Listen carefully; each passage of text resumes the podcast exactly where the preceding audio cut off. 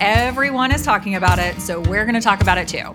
Yep, you guessed it. We're chatting about ChatGPT, AI, artificial intelligence, and its role in church communications. What it is, what it isn't, and how you can use it and why you should. So, in order to do that, we brought in the AI and church communications, church marketing expert, Kenny Jahng. Hey there, church communicator. Welcome to the Church Juice podcast, where we are energizing church communications one 20 minute episode at a time. Whatever your role is at your church, we are here to give you the tools, the resources, and the community that you need to be successful when it comes to church communications. I'm Brian Haley, the host here, and I'm joined as always by my awesome co host, Jeanette Yates. Good morning, Jeanette. How are you doing? What, what? Hello. Bringing the energy. Yeah, I'm really Bringing excited. The energy. Today, we're going to have a great Listen. discussion. Oh my goodness. This is going to be this is like a dream come true for me to get to interview Kenny Jahng, my longtime mentor. He may not even know he's my mentor, but he is.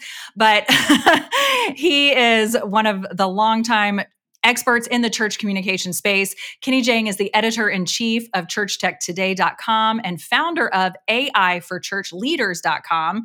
Kenny is a fully certified story brand copywriting consultant to churches and leads artofengagement.org, a content marketing agency for ministries. Welcome, Kenny. Thank you so much for joining us on today's podcast. Hey, hey, hey. I look, I'm really, really looking forward to this specific session today on my calendar. I think this is going to be the funnest, funnest uh, 20 minutes that we'll have all day today. I hope so. That's our goal. Hey, so let's dive in. We we gave a little bit about your bio, right? But I want to know more about you, Kenny. So, 10-year-old Kenny, what did you want to be when you grew up? And how did you get to where you're at today? 10 years old. When I was 10 years old, I guess that is uh that's quite a while. I feel like that that's eons ago. Well, I would say when I was very young, th- this is going to sound weird and nerdy. From very young, I was enamored with like big events like the Olympics. And I remember seeing that whenever I saw the Olympics, you know, with all the country flags coming at the opening ceremonies and all that kind of stuff and big shows, I wanted to run in Olympics. I actually wanted to do something like something big and public and actual, you know, grandiose. And I don't know, I don't know if that's that's not normal. That's not normal for a 10 year old. But I was just enamored when you see stuff on television, those big events, whether it be the Super Bowl or Olympics, et cetera. It's just something to me is like magic when you have community or big groups together and create some memorable moments. And so, yeah, that's that. I don't know. Uh, You're going to judge me after that, but that is what it is. Not at all. I've always loved like the big massive events just to see just like the the skeptical of it all, right? Like so I get that. Yeah. Yes, yes, absolutely. So, how did you get to where you are today then? If you wanted to be a runner in the Olympics, and then h- how did you get to being Kenny Jahng content king? So I think if you look at my career coming out of college, I always and even in college, so I like I ran special events at the university, and so did, I was able to do some really crazy things. Like we brought in Velcro wall jumping and brought in a portable ice skating rink in front of the chapel, and just doing big, large scale things. And then I started to work at an ad agency, and from there did some PR stuff. Did so bit, did a lot of big public things that has been the journey. And and along the way, I think I realized the beauty of advertising and marketing. Yeah. That you really have the power. I, I don't think you can do this in many other jobs, right? What we do is special. We have the power to influence and change behavior even when we're not in the same room with somebody. It's hard enough to convince somebody to do something when we're with them. Right. But man, the art and craft of communications allows us to do that at scale and when we're not with people. And so there's something that's enamored, enamoring about that to me. So that has been my journey. I've been refining my craft, whether it be for an ad agency, direct marketing, special events, PR, digital. Those are the things that have gotten me to here. So you went from like wanting to run in the Olympics to running a bunch of events and now Yeah. running a bunch of different organizations and and platforms that help Yeah. churches and church leaders create and craft content that changes people's minds, Yeah. hearts, allows them to do something. So whenever I think of you, Kenny, one of the things I think about is I want to know how he creates so much content. How do you manage all the different things that you're involved in? You got your hands in a lot of different areas. And how do you manage the varying needs of the businesses and ministries, the content publishing, and the demands of like maintaining and creating content? Can you talk a little bit about that? Yeah. I mean, to be honest, like uh, at the very beginning of the year, I sat down with some of my core peers in my mastermind group. And I, I, and the thing that I came up with is that I need to actually 3x my content production this year. And so hopefully this first quarter of the year, I've actually spent a little bit more time to become more disciplined in the content production. The answer, honestly, Jeanette, is you need to have passion for the things that you're writing about publishing, right? Like just and giving your permission to become excited about things i think is just one of those small factors that many people many people write and produce content in a way like oh my voice has to be corporate and i have to do it from a marketing angle like you have all these notions of what you're supposed to sound like be like and i'm like i guess i'm i'm bucking that trend. Tried to tap into my own curiosities interests and passions. So that's one and i think the second part is systems yeah. systems and processes are your friend, right? Like I feel like eventually before I die, I'm going to learn how to actually, you know, be disciplined enough to do that. But implementing systems and processes, templates and workflows, patterns, those are the things that I think really has helped scale the content. And that really kind of steps into our topic today a little bit, you know, with automation yeah. and creating more yes. content. So let's let's turn our attention to artificial intelligence, to AI, start with a foundation. When we talk about AI, what are we talking about? Yeah, so we've been seeing and using AI in our lives all over the place, whether it's Netflix recommendation queues, Amazon shopping emails, a GPS device, right? Mapping your routes, Google autocomplete, right? You see AI all over yeah. the place.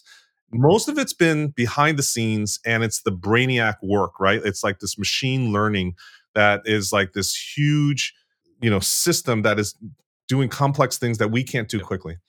What's happened, uh, you know, since November, uh, you've heard of ChatGPT. It's the media darling of the year right now, and that came on scene in November. And the reason why is basically it applied some another layer, different type of AI called natural language processing. And all that means is now instead of being a nerdy scientist or coder, et cetera, you and I can literally just type in whatever we want as if I was talking with you. And if we were on if we were working on a team and we were you know delegating and working managing things together i would just literally talk as if i was talking to you. It would go off and do its machine learning and nerdy stuff big processes but the the kicker is it actually comes back and not just gives us you know code and and nerdy stuff. It actually uses natural language processing to interpret it so that we can understand it conversationally and then there's a conversation. It goes back it has right. some memory goes back and forth and so that's the beauty of it. So that's what we're talking about these days today in 2023 ai is something that's so much more accessible. You don't need a degree you don't need training. You can actually just go in and i think to be honest it's kind of like do you remember when iphones and ipads came out and, and little infants and kids like picked it up and start they could learn it within a couple minutes that's literally what's going to start to happen when we popularize this stuff when voice assistants like yes. alexa google and all that stuff siri becomes much more tuned to the stuff our worlds are going to explode i'm excited for it well you know you're talking to two people who are pretty excited about it too but some people yeah. are you know a little bit nervous or like even though like you said it's you don't have to have a big tech hat to wear or yeah. a degree, but it is, you know, for some people it's a little intimidating. And for some churches, it can be intimidating too. So, Kenny, you and I are, we listen to a ton of podcasts, we read a bunch of articles, we see it all over the place in business marketing, yeah. the case for using AI. But what about how do we bring that into the church and communication space like how would we take what people are saying to the business marketing side and take it to the church marketing side and and, and make the case for using it and how it can help churches and church communicators yeah, absolutely. So I think what you're talking about is that fear, right? And there's this term that I heard at a Silicon Valley conference earlier this year on AI, and, and the term is FOLO. It's no longer a FOMO, Jeanette. Yeah. It is FOLO, fear of looming obsolescence, right? Like we think that our job, the machines are going to come and take our Mhm. jobs, or they're going to take over the world, and they're going to kill us all. And you know, I just watched Terminator Genisys on Amazon Prime, so like Skynet is Uh-huh. coming, right? That kind of stuff. I think there is a lot of fear out there. Which, uh, if you listen to an interview that the CEO of Microsoft just had, he said the reason why this is different and he's still optimistic about AI is that people are voicing their fears much earlier in the technology prog- progression of this versus say social Mhm. media network. Right. right? Like social media we know that oh my gosh they've it's been turned for the worse. It's not good for our mental health. It's not good for our society etc but it's too late in a, in a sense right? We woke up too late. And this there's a healthy fear that's happening with the conversations with ethics and policy and regulation etc that's happening much quicker than any other technology development. So i think that's great and for the church here's the cliff note. I think there's three things that ai can't do in the church. One is can't it cannot care it cannot think and it cannot pastor. That ministry aspect of it there there is no humanity in ai it does not think or feel. And so those are the those are the categories that i think really we have to figure out how do we compensate for that and how do we actually double down on what we do best in ministry Yeah, you mentioned a little bit about some of those some of those fears, ethical, you know, even pastorally in the church. So when you talk to churches, what are some of those fears that you're hearing and what's your response to them? I think the common fears of that, hey, and I think these are big questions we have to consider is that, you know, when if you if you let AI do everything, it's it's not spiritual, it's not valid. And that kind of reminds me of the days when I was a church online pastor early in the development of church online ministries, where everyone was arguing that church online uh, is just not valid. It's not Yeah. church. And, you know, they all thought, oh, you're pastoring to invisible people. Well, you know, they don't count. So I think there is this sense of that similar, this similar thread that it's not valid. But I think we do have to wrestle with that in terms of spirituality. Like, does does a uh, passage or even a written prayer. If, if a prayer is written and then your bible study leader actually recites it to close out your meeting does it make it less spiritual? Does it make it inauthentic? I mean that's a big Yeah. question Yeah. right? And and the response i typically have with things like that or like a sermon everyone thinks chatgpt push button candy machine you push a button out comes the sermon and you're just going to preach it as is Better check The those response- references. Better check Yes, those references.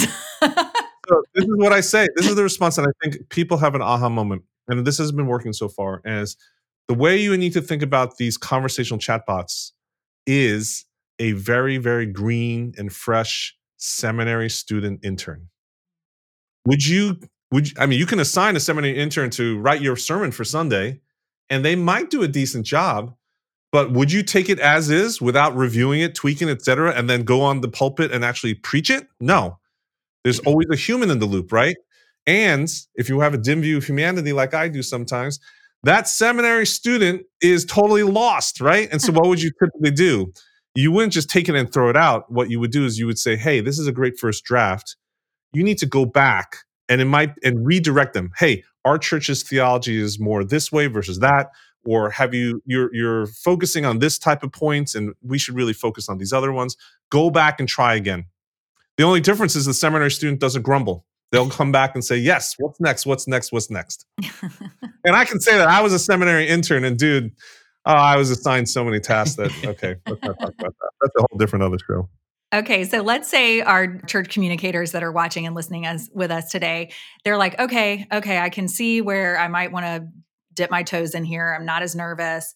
What are Yeah. some practical, just like easy on ramp ways for a church communicator or a church leader to incorporate some of these AI tools in there? You know, we've mentioned Chat GPT, but there's more. Yeah. What are some? What are what's like an easy on ramp? I would say church announcements is a great thing to start with because one, it's not seen as mission critical, theological, you don't have that much risk, you know, things like that. So church announcements typically uh, you know is written or said by someone over and over again you get in a rut of how things are said and that's Mhm. why people take naps at church they can plan to take a nap because hey i know the church announcement time is coming and either i it you know it's boring and they're just droning on and on or they're saying it in the same way that i've, I've heard it four weeks in a row Right. and so how about writing out or recording, transcribing what you actually have done, and ask ChatGPT or Jasper or any of those other tools to rewrite it so that it resonates with a different segment of your audience, or to rewrite it with a different hook, or rewrite it with a different illustration and see what comes up in terms of the brainstorming. And I guarantee you, things like that is mm-hmm. something that actually starts to ignite the imagination of a church leader.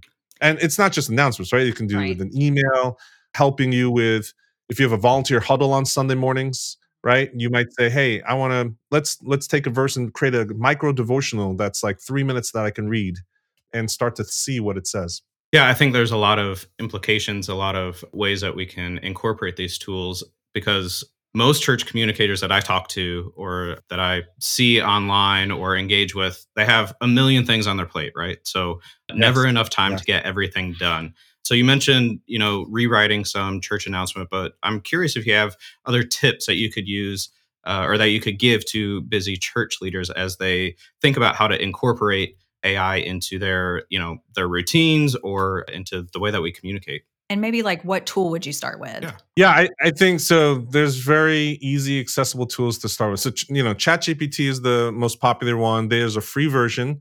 There's a pro version that's 20 bucks a month. I can pretty much convince any church after using it with them, in a, if we did a screen share session, that they would say, "Wow, this is worth more than mm. twenty dollars." We'll figure out how to how to find twenty dollars a month to use it. There are other tools out there. Canva, which is a great tool, has actual a text-based AI tool as well as an image generator, as well as a presentation generator, and that's all AI. So I would start with those types of tools. Jasper is a, a, a favorite tool of mine because it has over 50 different templates. Yes. So you don't need to sit there and figure out what prompt to actually create. Yeah. It, you can start, get a head start with that. And they're giving out, you know, 10,000 free words to try. And so that that has been game changer for a lot of churches too. But those are those are the first places to start. And then you are going to see it roll out. Bing.com. Yeah. Right? Everyone uses oh, Google, Oh, yeah. but Bing is back. Microsoft, it's Revenge of the Nerds. Microsoft is back. If you go to bing.com, you'll see that the GPT-4 model is integrated into it. And basically, there's a chat tab now. And then if you actually using the search engine, there's stuff on the sidebar. You're going to start to see it everywhere. Snapchat has it. Instacart is bringing it in. HubSpot has it. All these tools that you are seeing are now going to start to integrate a chatbot AI model into it. Well, and to your point, Kenny, the, you know, those churches that are like still like, should I use it? How could I use it? all that kind of Yeah. stuff? Chances are the tech tools that they're already using are going to be incorporating some sort of generative AI feature. Canva's Yeah. already done it, like you said, all these others. And then I think I just attended a webinar earlier this week from Grammarly. They've got Yes. something. they're they're launching Grammarly Go, I think is what it's called. Grammarly Go. Yeah. I today I think I used it 10 times today and it's in my Gmail in the web browser yes. and it reads the thread. You click it and it and it suggests something. And it, it's it's fantastic. Yeah, so even if you're already using Grammarly, like I use Grammarly, it's all I got all the all the plugins, all the things. And just to add that extra notch. So chances are you're going to be using it whether you intentionally like log onto chat, chat GPT or log on to Jasper. Chances are it's going to Yeah. already be in your tech tools. So it's a great time to kind of go ahead and and think about how you want to use it. Well, Kenny, we are wrapping up this rapid conversation today. I feel like, you know, we could talk for hours, but if someone wants to continue the conversation with you to learn more about how to use AI as a church leader, how can people connect with you? I'm I'm available on social, LinkedIn, Instagram, Twitter. You know, you can, you can you can find me if you search for me. And then the group that we actually have, it's a peer-to-peer places AI for churchleaders.com. We are growing, I mean, literally hundreds per week at this point. We've crossed, I think, 1,400 members or something like that. And it's it's a great place to learn. Uh, we're all learning together. There's not one expert, and so there's no dumb questions actually i've d- been doing webinars every single week for different groups and uh, it's been consistent. About 55% of each audience has not even used chatgpt or an ai tool yet. So don't i would not feel overwhelmed. Right. you're not late to the game and hop into a place that has church leaders for ministry specific purpose like AI for churchleaders.com and just learn together. Well, thank you for leading that conversation. Thank you for the group that you've started and the investment that you've already made into researching and sharing information about yeah. AI. Um, we have one last question that we ask every guest on the episode. What is one word of encouragement that you would give to church communicators that are listening or watching to today's episode? I think it's time to tap into the wonder of what technology offers us. God has done some amazing things with technology. I think the Holy Spirit works in pixels and you need to find the the inner childlike wonder to see what actually could happen instead of having a defensive posture trying to tap into this and say how might we use ai that's i think the best encouragement that i can have and i will say talking to other people that's the that's the number one in your staff with your volunteer teams people are using this AI, even though you're not. And the way to actually get your hands around this stuff is talk. Talk to other church leaders about it. That's awesome. Way to end the episode right there. Thank you so much for joining us today, Kenny. Absolutely. Anytime. Well, thank you for taking time out of your busy day to listen to the Church Juice podcast. But really, listening is just the start. To take today's topic to the next level and hear from other church communicators, head to the Church Juice Insiders Facebook group. You can find a link to the group along with all of today's show notes at churchjuice.com slash podcast. The Church Juice podcast is a listener supported production of Reframe Ministries, a family of programs designed to help you see your whole life reframed by God's gospel story.